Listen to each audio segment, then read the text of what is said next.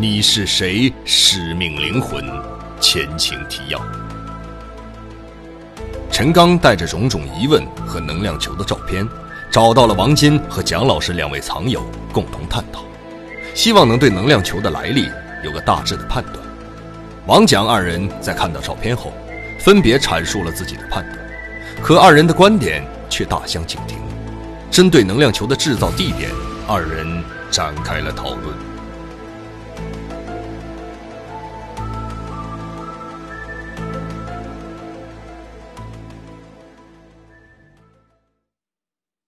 第一章十三，鉴定文物下。二人各说各的理，陈刚听着好像都有点道理，但这个东西具体是哪个地区、哪个民族的，却没能判断出来。陈刚看到二人都在坚持自己的观点，忙打圆场说：“啊，呃，从这个底座的造型来看啊，像是古埃及的文物。”可要是看材质，又好像是中国的。我在一本书中看到，我们的祖先在几千年前就掌握了先进的冶炼工艺。那本书作者的观点，比我们在教科书中知道的时间要早好几个世纪呢。要说是单纯印度文明的产物吧，也行，但总感觉有点牵强。呃，我前几年啊去过一次印度的泰姬陵。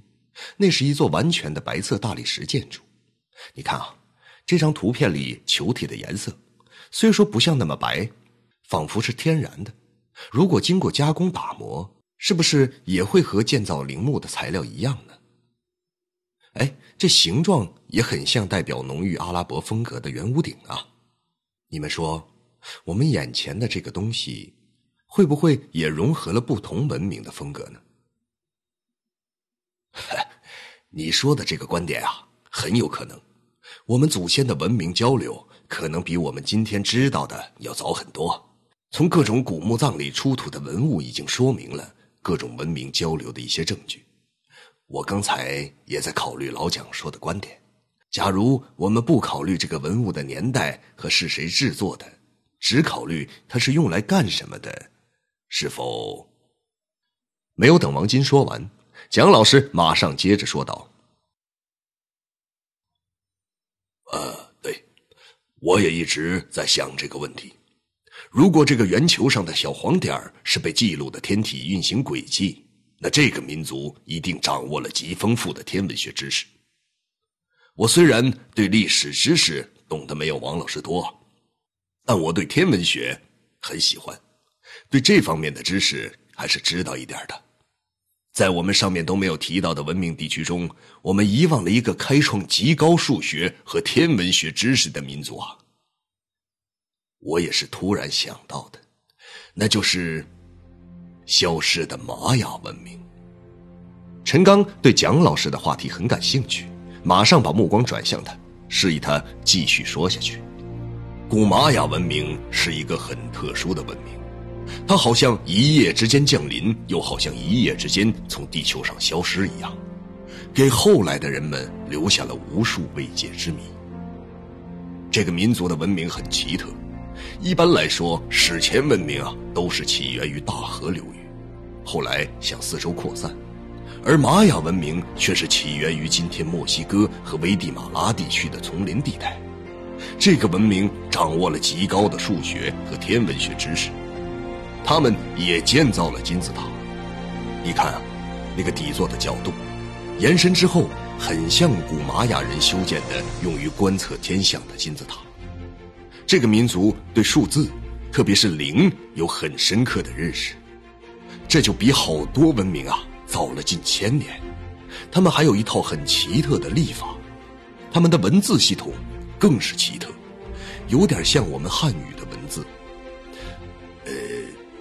这个系统叫什么来着？这时候，王金把话接了过去。当然，蒋老师的历史知识和王金比还是欠缺的。王金说道：“哈哈哈！哎，老蒋啊，这可是我的专业领域了啊！玛雅的文字系统是语标系统，就是说是由语音和语义元素组成的。呃，我记得好像是二百八十七个符号组成的。我上大学的时候啊，我的老师就对玛雅的文字系统感到很奇怪。如果说是拼音字母语言，二百八十七个符号太多了。我们当今所知道的，没有任何一种语言能有这么多的字母。要是说像中国的象形表意文字吧，显然啊，又少了点。到目前为止，还没有一个人能完全破译玛雅的文字呢。蒋老师看王金把话说完，又接着说道：“要知道，对于农业文明来说，必须要有准确的历法，历法的制定。”当然离不开对天文知识的掌握。我们知道，中国人最早就是通过对月亮的观察而制定了农历，还有犹太民族也是，就是现在犹太这个智慧的民族还在沿用，而玛雅民族却有多套历法，好几套历法还没有互相矛盾的地方。更神奇的是，玛雅人对天的概念，他们认为每一年有二百六十天。并且是不分月份的，你会说那一定很乱套吧？实际上啊，不是的。他们引进了数字十三和二十，十三相当于月，二十这个数字分别代表二十个不同的神的名字。呃，这样说可能不太好理解哈。嗯，打个比方吧，就像中国的天干和地支。我们中国六十年一个甲子是一个循环，而他们则是以二百六十天为一个循环。陈刚听蒋老师把话停下来之后，马上问了心中的谜团：“，那在中国人的哲学观念里，宇宙是一个循环的系统，所以啊，中国人把天干地支的循环看得很重要，在民间为老人过六十大寿就是很隆重的。每个中国人从出生就有一个属性。”每十二年才能有一个重复，五个周期就是六十年，五分别代表了金木水火土。那你说玛雅人的历法周期二百六十天，到底有什么意义呀？蒋老师略微思索，马上回答道：“嗯，你这是一个很好的问题啊。人类的早期文明啊，大都是对生殖有着特殊的崇拜心理。”这一点啊，在中国文化中也可以找到例子。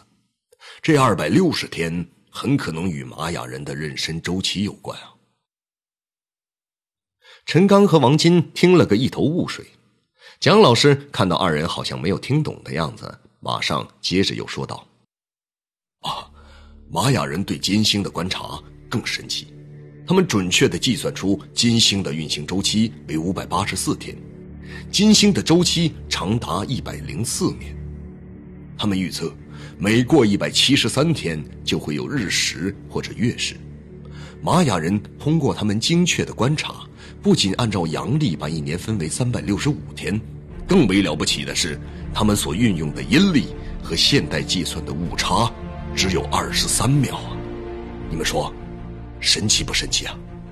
要知道，这可是在三四千年前啊！嗯，蒋老师说的当然不错。玛雅的文明有很多与中国文明相类似的地方，他们也很讲礼仪，是一个很谦虚的民族。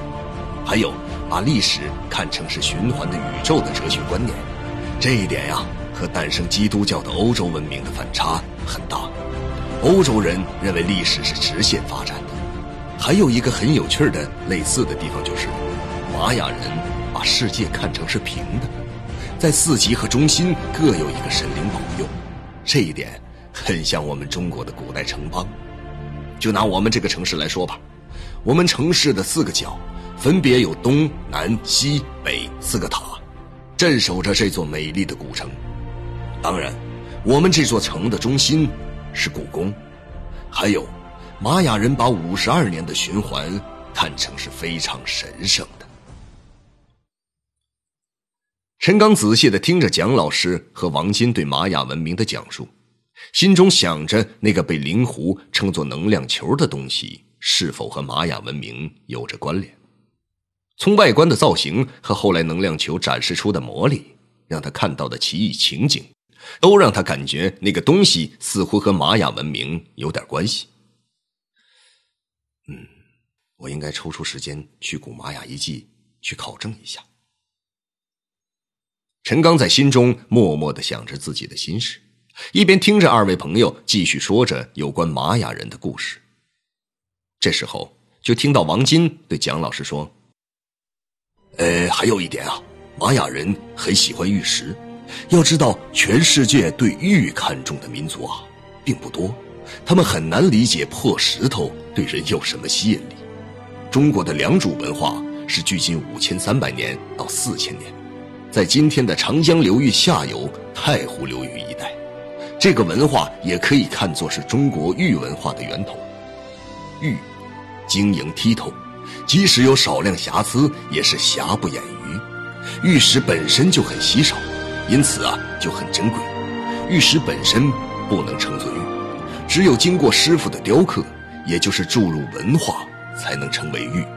就像老话说的：“玉不雕不成器呀。”中国文化也把玉与人的品德联系到一起。东周和春秋战国时期。只有贵族和士大夫佩挂玉饰，以标榜自己的德。在中国的文化中，认为玉有五德，这五德是从玉的五个特性引申出来的：坚韧的质地、晶莹的光泽、绚丽的色彩、致密而透明的组织、舒扬致远的声音。用玉的这五个特性啊，来形容人的五个美德：仁、义、礼、智。信，在战国的一些文献中就有记载玉的闭源向天，从八方向地之说。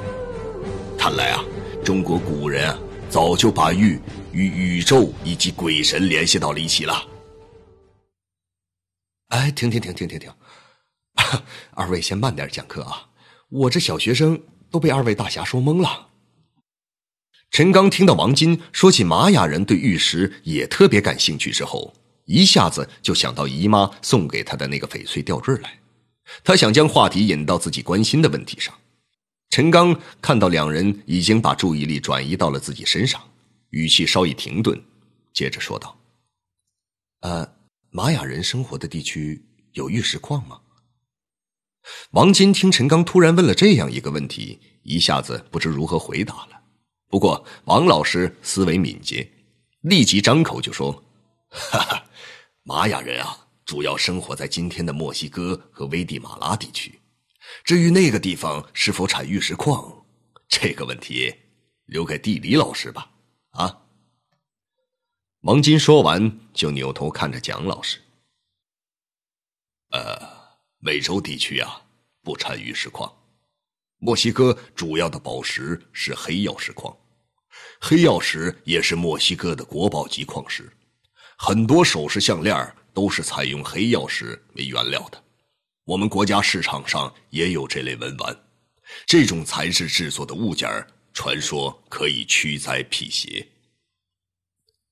听到蒋老师这样一说，陈刚立即双手抱拳，向蒋老师举起酒杯，说道：“哈，听二位大哥启蒙，真是收获巨大呀！来来来，小弟呀，敬二位兄长一杯。”陈刚说完，将手中满满一杯酒一饮而尽。可喝完之后，他立即意识到医生一再告诫自己不能饮酒，心中难免为自己的一时兴奋感到后悔。不过，陈刚对刚才王金讲述的玛雅人所创造的文明和中国文明的联系这一观点并不认同，但苦于他并不是很了解玛雅文明，一时找不到反击的证据。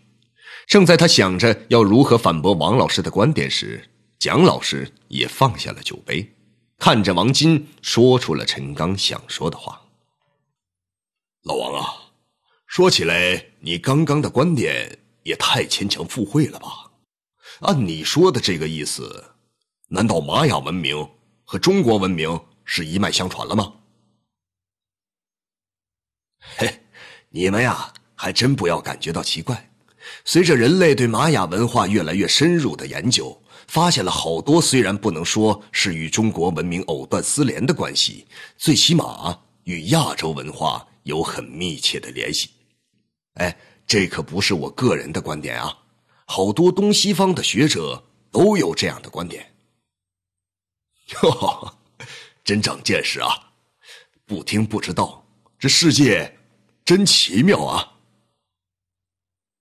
蒋老师狡黠的看着陈刚，笑着对他说道：“三人饭局上的谈话甚是投机。”陈刚忙起身，一边笑着拿起桌上的啤酒给二人斟满酒，一边看着王金说：“呃，王老师，你要说玛雅文明和中国文明有联系，那他们是怎么漂洋过海的呢？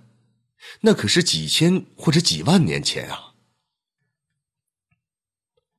王金喝了一口酒后，慢慢的说：“呃，这个问题呀，最好问问蒋老师。几千年前的世界地理和我们现在看到的世界地理是不一样的吧？”蒋老师看王金把问题抛给了自己，他一想，这问题也确实应该他来回答，于是便说：“啊，是这样，在几亿年前。”大陆是一个板块，由于地球内部的剧烈运动，才形成了我们今天看到的这个样子。你把各个大陆的形状剪下来，可以拼成一个整块的图形。当然，学者们也各有不同的意见。没等蒋老师的话讲完，陈刚马上就问道：“那你认为人类的历史要比书中记载的早很多年吗？要知道，在史前文明时期。”生活在不同地域的人们，怎么会有这么多具有相似性的文明呢？那时候的人们可并没有办法做到像今天这样的交流啊。是啊，你的问题实际上也是困扰很多学者的问题。我本人并不相信人类起源于地球的观点。蒋老师说道。王金笑着打趣道：“ 哎呦，那你认为人是从天上掉下来的吗？”所以你就没事老看天呗。三人又说了一会儿闲话，看看时间也不早了。陈刚约好与蒋老师一同观测天象的时间之后，便把账给结了。陈刚在回家的路上，盼望这次与老王见面能给自己某些启发，没想到他们把他弄得更是一头雾水。看来要把能量球的谜团解开，还真不是件容易的事情。索性他不再纠结这件事了。也许灵狐自己会把这个谜团解开的。毕竟，解铃还需系铃人。由于喝了不少酒，陈刚被出租车送回家里后，头还有些痛。简单洗漱之后，陈刚躺在床上，没一会儿就进入了梦乡。一阵手机的铃声将沉睡中的陈刚惊醒，他看了一下手表，时间显示是晚上十一点四十五分。谁会这么晚还来电话呢？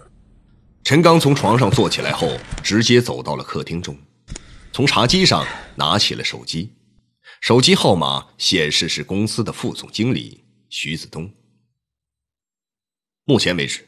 知道陈刚患病的人，除了医院的医生和冯芬之外，公司的人只有这个许副总知道。假如没有特殊重要的事情，他是不会在这个时间将电话打过来的。陈刚按下了手机上的应答键，徐子东在电话那头的语气显得稍有些焦急，将公司突发的一件事情告诉了陈刚。接听着电话的陈刚脸上的表情渐渐的变得严肃起来。他放下电话，睡意全无，在宽大的客厅里来回踱着步子，脸上的表情异常的严峻、紧张。